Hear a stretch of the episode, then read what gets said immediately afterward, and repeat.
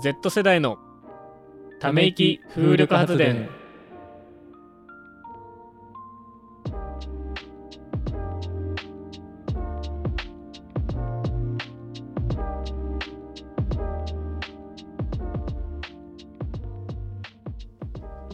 一人暮らし歴7年目にして歯磨き粉を部屋中にぶちまけました。斉藤ちゃんです。7年目にして初初いや初じゃないかも。あだから人生の中ではある。人生の中ではある。えーそのでも一人暮らし始めて別にもう初めて初めてじゃないかな いや初めてだったよ多分。初めてだよ多分。今までそんなことなかったもん。多分。まずね最後の方のねあのなけなしの そうそうそう。やつをこうちゃんと。少ねえなと思って。そう蓋閉めてねこうブンブンブンって振ってね。ってたらキャップがポンっていい音がして取れてこう天井壁ベッドにこうバーって飛び散ってああもう朝だし時間ねえのになって ティッシュでこう拭き取って。でもなんかまだしばらく残ってたの。そのうん。拭いても取れないやつがソファーのと中とか染み込んでさ。取れねえなって思って、まあそのさぶちまけるパターンもあるしさなんかこう振るところまではいいんだけど、ん。これであいい感じにこう溜まってんじゃんみたいな感じでちょっと調子こいてこう出す出そうとすると歯ブラシでこう出そうとするとブヒってなっちゃう。あのどっか落ちちゃう時あるよね。洗面台の中に落ちるそうそうそうそうそうあの時の虚しさときたらないよね もうね。今出たやつここに来てればもう歯磨きできたのにみたいなね。その飛ん飛び散っちゃった後のやつがもうね、そこに塊として残ってんのがもうね、そうそれをこうね歯ブラシでこそげ取って使うわけにもいかないしね、ちょっとね、それはね、んなんかプライドが許さないけどさ、みたいな。うんあるよね、あるね。はい。えー一人暮らし7年目にして、部屋の中で単行部ができました。ナオトファンカレロです。あいいねダサいよダサいよね。まあ、ね、単行部できる理由っていろいろあると思うんですけど、うん。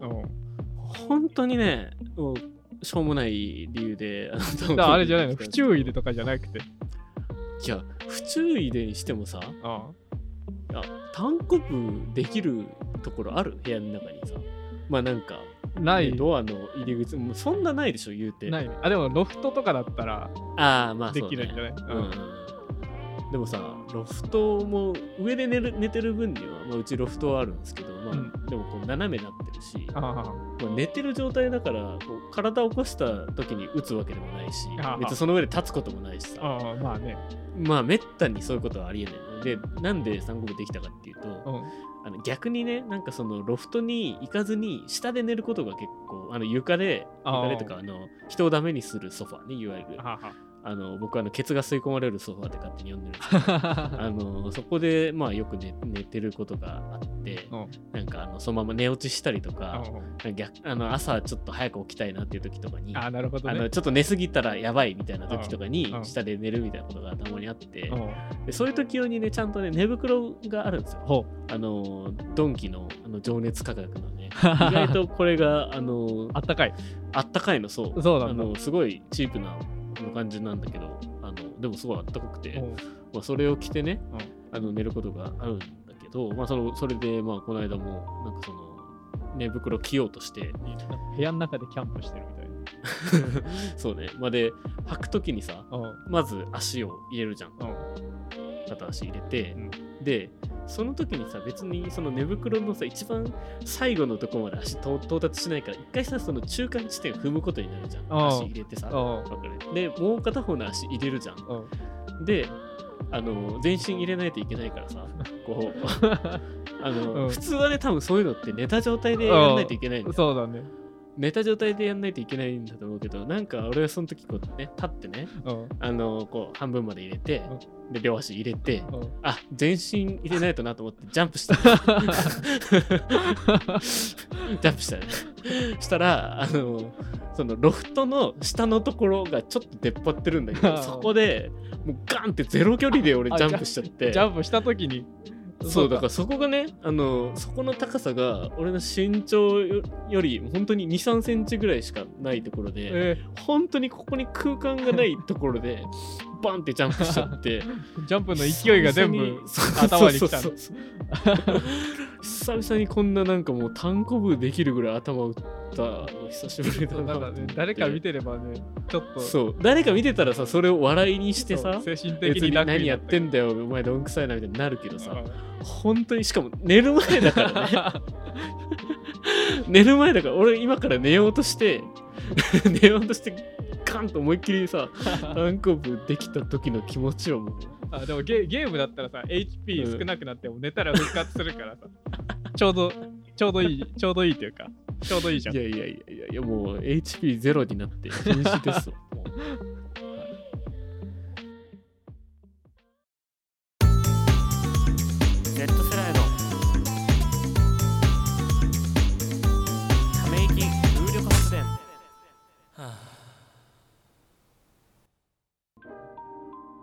えーとじゃあ前回もちょっと価値観っていう言葉が出たんですけど。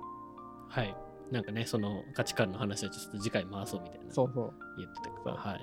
そう僕は価値観っていう言葉があんまりこうすんなり受け入れられなくてはい。なんかすぐなんか価値観価値観ってみんな言うじゃないですか。なんか海外行った人がうん。価値観変わったからはいお前も行けよみたいな、そんなカチカチカチカチ。そう言ってそう。火でも起こすんかと、うん、そうね。うん。じゃあその価値観って価値観とはみたいな。で、うん。Google で一回調べてみたんですけど 例のごとくね。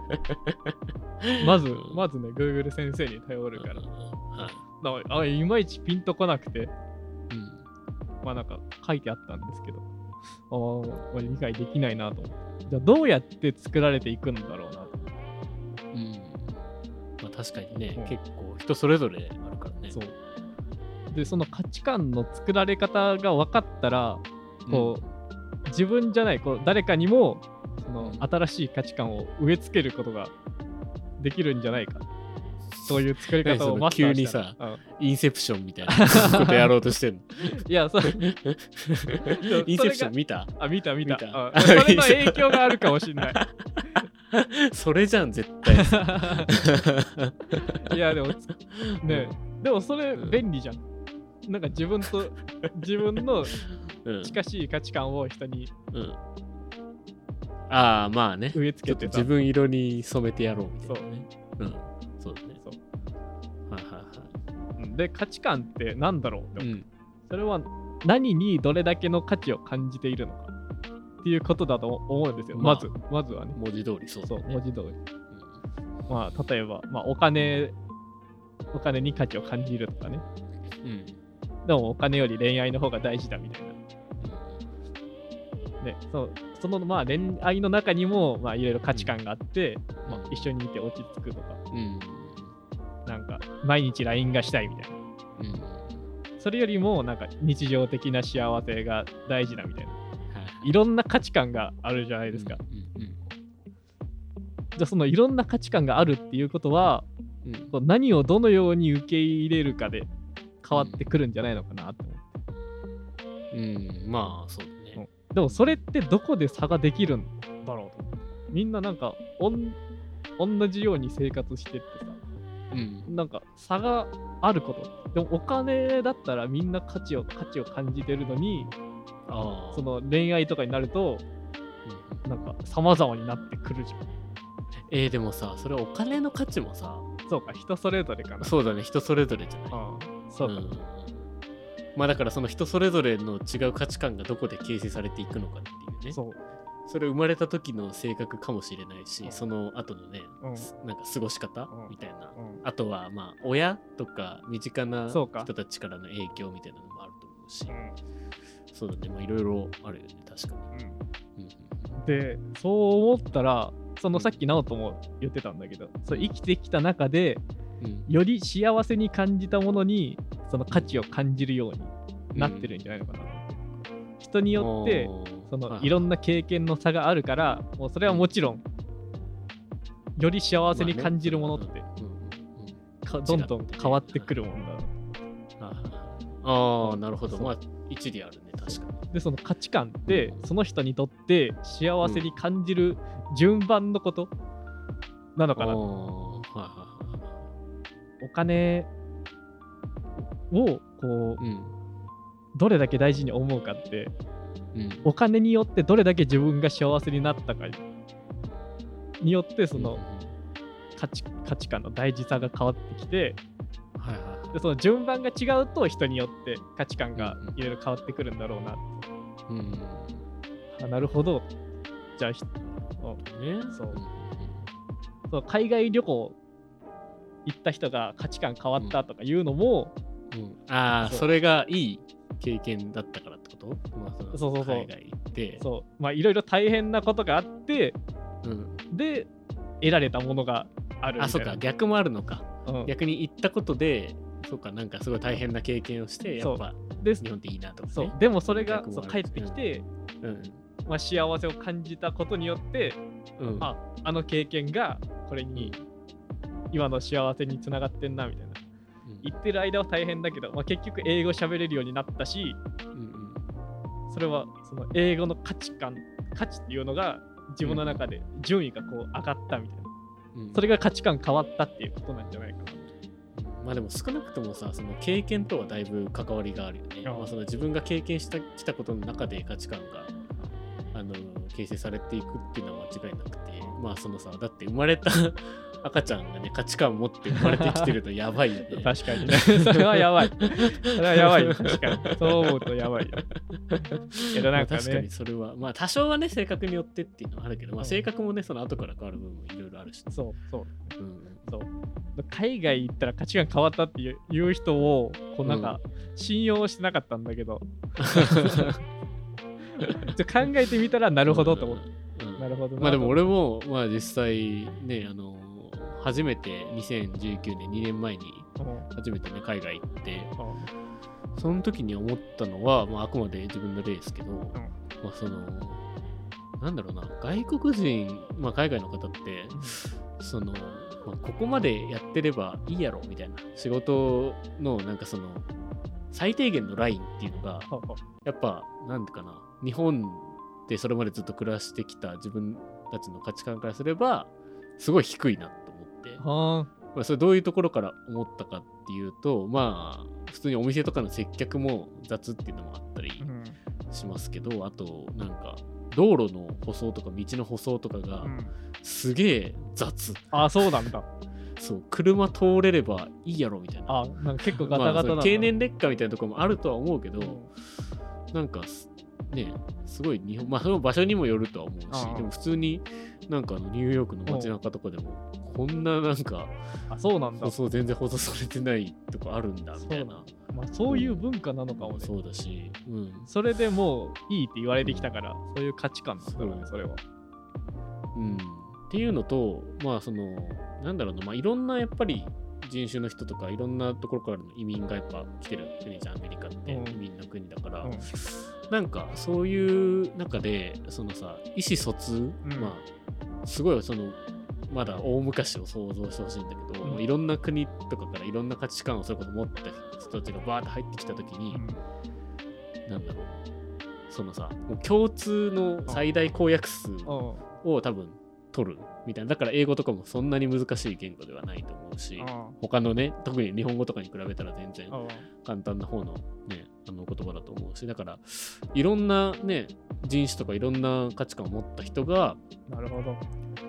のなんか一番その最低限のところを取るっていうのでやっぱ成長してきた文化だからすごいなんかもう合理的なんだよね何にしても。あもうここまででいいんだっていう。それ以上逆に求めないああそう考えたらねすごい日本人ってそあのそうか。コンビニの店員さんにもさすごい丁寧な接客を求めるしさ。うん。まあそれはそれでホスピタリティだしうん。文化だと思うしうん。いいんだけどうんなんかそういうのを見てあやっぱ価値観変わったなああ、なるほど。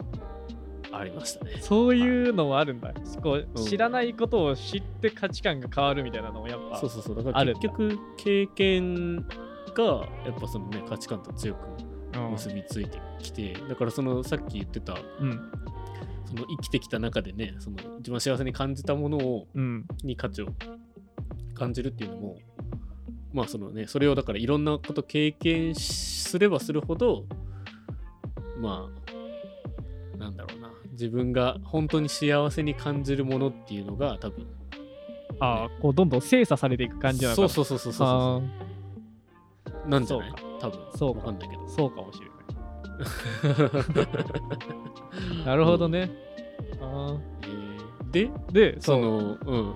でこれが分かると、多分ね、うん。人に新しい価値観植え付けることも できるんだよ。こう大悟みたいなこと言うけど、メンタリストか。あの論文ではどうこうみたいな、うんうんうんそんなことは言わないんですけど、えそれどうやんの？うん。こう何人に何かをさせた後にうん幸せを感じさせることができたら、うん。新しい価値観を植え付けられるんじゃないかなと。それ DV 男のやつと一緒じゃない完全に そうかもしれない。めっちゃ DV した後に優しくするみたいな。でもそれ、それはそうだから。一種のね一種の一種の価値観観の作り方なのかもしれない。で、これのなんか一番シンプルな形って、こう犬にお手をさせてからご飯をあげることなんかなと思って、お手をさせたらおねご飯をあげるっていうのをしてたら、うん犬がどんどんお手に対して価値を感じるようになってくる。うんそうそうそうだから、これは、今までこう、分かってなかったんだけど、これは新しい価値観をすり込むしつけなんだと思って。犬も価値観とか でもご飯に価値を感じてるわけじゃん。ああ食べられないと生きれないから。まあだからそのお手をすることによって、うん。まあ、ご飯が得られたっそうそうそていうところからお手をすることには価値があるとう。そうそうそう。で、犬は思ってると思うんですよ。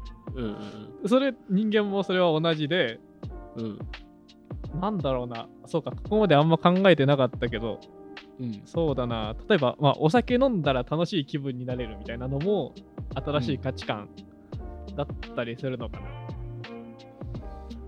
うーん。まあそうだね。だからそれでお酒でさいい経験があれば、うん。もう酒好きになると思うしあのーねそれで嫌な経験したら酒嫌いになるとかあまあそれでねまあ確かに価値観って言われまあお酒だとまあその強い弱いとかもあるからああまあそうか。一概には言えないけど、うん。まあ確かにそういう面もあるかもね。うんまあこれでね、一つうん人心掌握術を得ましたよ、僕は。でもそれはそうだなまああの心理学でオペラント条件付けっていう言葉がねあるんだけどちょっとそれを見てほしいです。オペラント条件付け、うんかっこいい。だから、あのーそれこそなんかその何かやった後の報酬で、あの強化されるか弱化されるかみたいな。はあはうん。だからそれでそのそういうなんか人間がどういうふうに行動していくのかみたいな。まあちょっと行動心理学みたいになるのかな。あなんか気になった人はちょっと調べてみたら、多分そういう話があって、まあそれを価値観と呼ぶかどうかっていうああ、まあ、話だと思うけどね。確かに。でもまあね、価値観の話からもうそういう、価値観にはそういう面もあると。うん。うん。そうね。オペラント条件付け。かっこいい。オペジョ。オペジョ。オペラ女学院言ってる。人。なんだっけ？オペラ女学院だっけ？なんだっけ？オペランフェリス女学院。じゃあ、オペラント条件付けね。覚えた覚えた。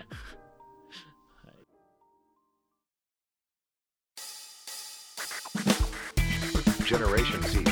Sci Sci Power Gen, Gen, Generation Z. Sci Sci Power Generation.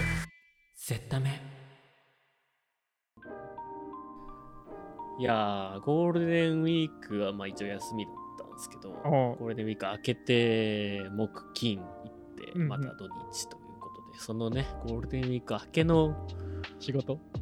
土日じゃなあ。い、木、金か、仕事はきついね。ああ、うん。そう。あー長い休みの後きついだね、やっぱ。うん。まあ別にその特別、なんかね、今やってる仕事がきついとかっていうわけでもないんだけど、そう休みしばらく休んだ後は、うん。あれこんなきつかったっけってなるもんね。完全にさ、なんかもう、休みボケがすごくて、うんああ、みたいな、あれもやんなきゃ、これもやんなきゃ、みたいな、気がついたらもう一日終わってるよ、みたいな、あうん、感じでさ。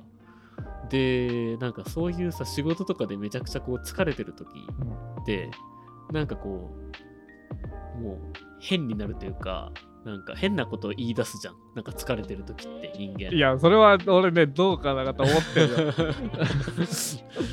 よ。いやまあ自分はそうだし結構さなんかいや逆にさなんかすごい変なことうんなんか言っててあ疲れてるよもう寝た方がいいよみたいなあーお前疲れてるみたいあなあるじゃんなんかそういう疲れてるとミスが誘発されそうミるみたいな。スがさまあミスが多いとかもあるしなんかかなんていうかなもう普段と違う言動をするしなんかこうそうそう普段と違うことやっちゃうのよ疲れてるおと。う普段絶対こんなことやんないのにみたいな。あ、まあそうかもしんない、ね。そうう。いう意味でうん。変になる。う。ん。そう。で、なんかすごいそういう時にさ、なんかこう、いろいろこう話とかしてても、その話が飛んじゃったりとか、あもうなんか全然普段だったら笑いもしないことで笑っちゃったりとあ、か、ああ、それはね、なんかこう、あるよね。うん。ある種さ、すごいクリエイティブになってるんじゃないかと思ってて、あすごい創造的にさ、なるほどそう頭の中でいろんなアイデアがこう結びついて、あ、はは。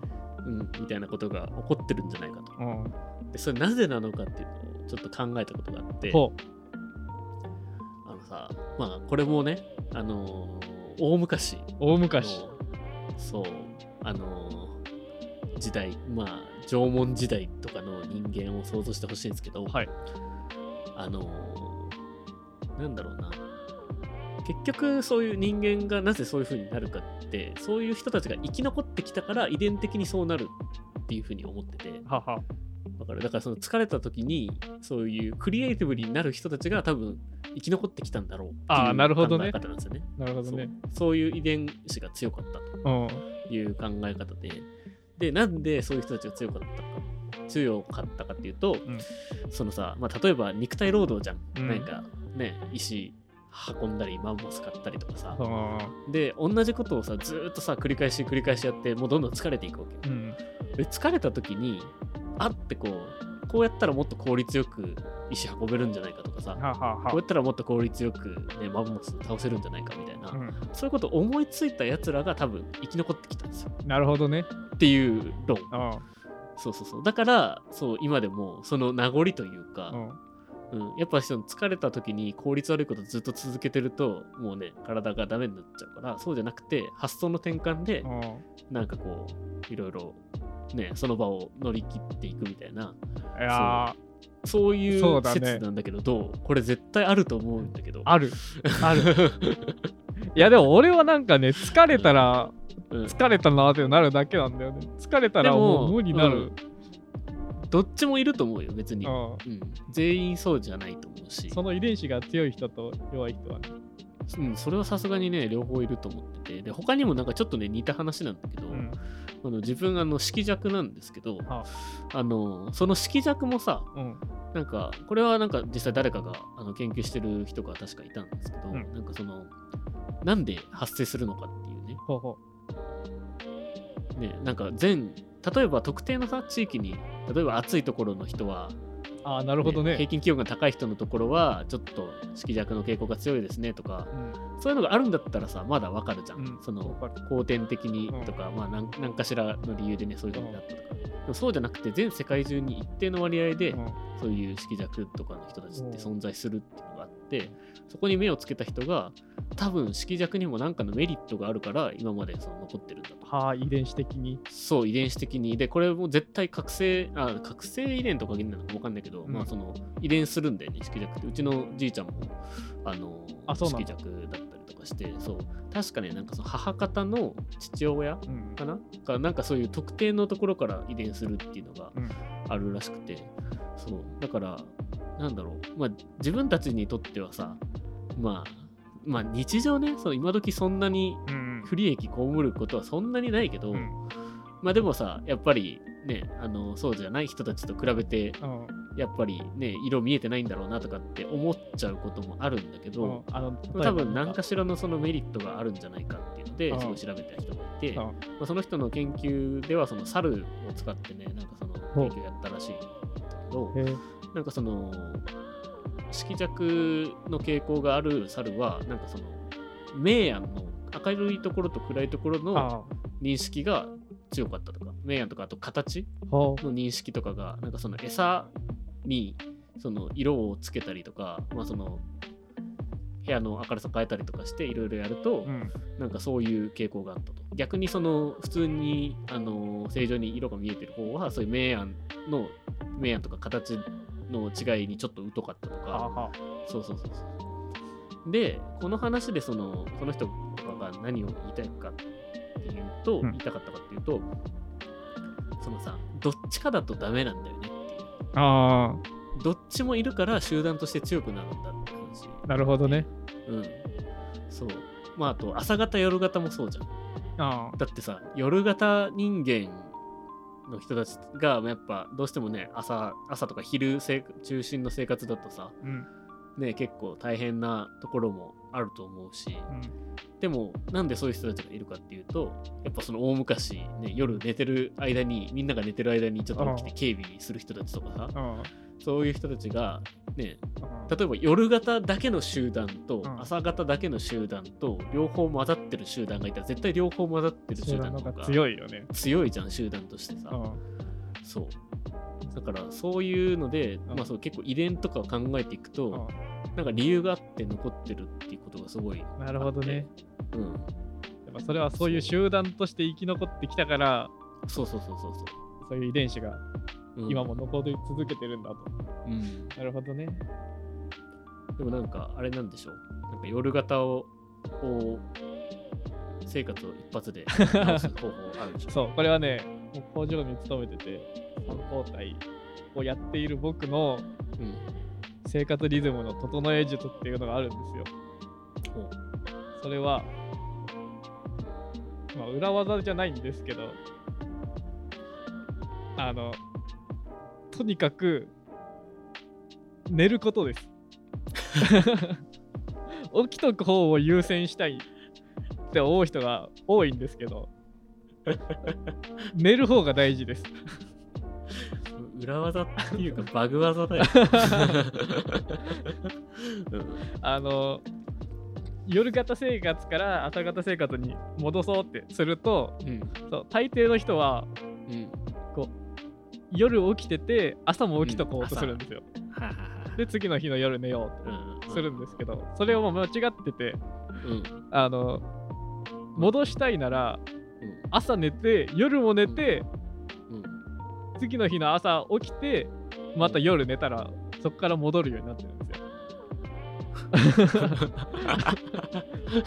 決めつけ。決めつけ。これは経験の差なんですけど。そうだ。そうそうなってたの知らなかったわ。そうそれはそうなんだよ。なんかそれ以上のことは何にもないんだけど。じゃあ起きなんか起きようとするよりもちゃんと寝る時間を決めて寝るっていう。そうそう方が大事ずっと寝る。寝ようと思えばね結構寝れるんだよ人って。確かうん。どうしても寝れない時とかは、なんか、に、うん、ね、今、ね、YouTube とかで雨、雨音とか流したり、なんか、まあ、ASMR みたいなの聞いたりしてね結構寝れるんですよ。だからそうやってた方が短い期間で生活リズムを元に戻せますよ。ねまあ、特にゴールデンウィーク明けとか、昼夜逆転してる人多かったと思うんで、そこから戻したいなって思ってる人は、はいはいとにかく寝ることです。お送りしてきました Z 世代のため息風力発電いかがだったでしょうか？番組公式ツイッターは、アットマーク Z ため息アンダーバーなしで ZTAMEIKI です。皆様ではえ？番組では皆様からのため息を募集しています。コメント感想などハッシュタグ Z ためでバチバチつぶやいてください。お相手は、ナオトファンカレラと、斉藤ちゃんでした。それでは皆様また会う日までご安全に。ご安全に。最後ちょっと聞きたい いやもうそのまま、そのまましようよ。皆様ではって何皆様ではえって、ね、自分でえじゃねえ俺がえだよ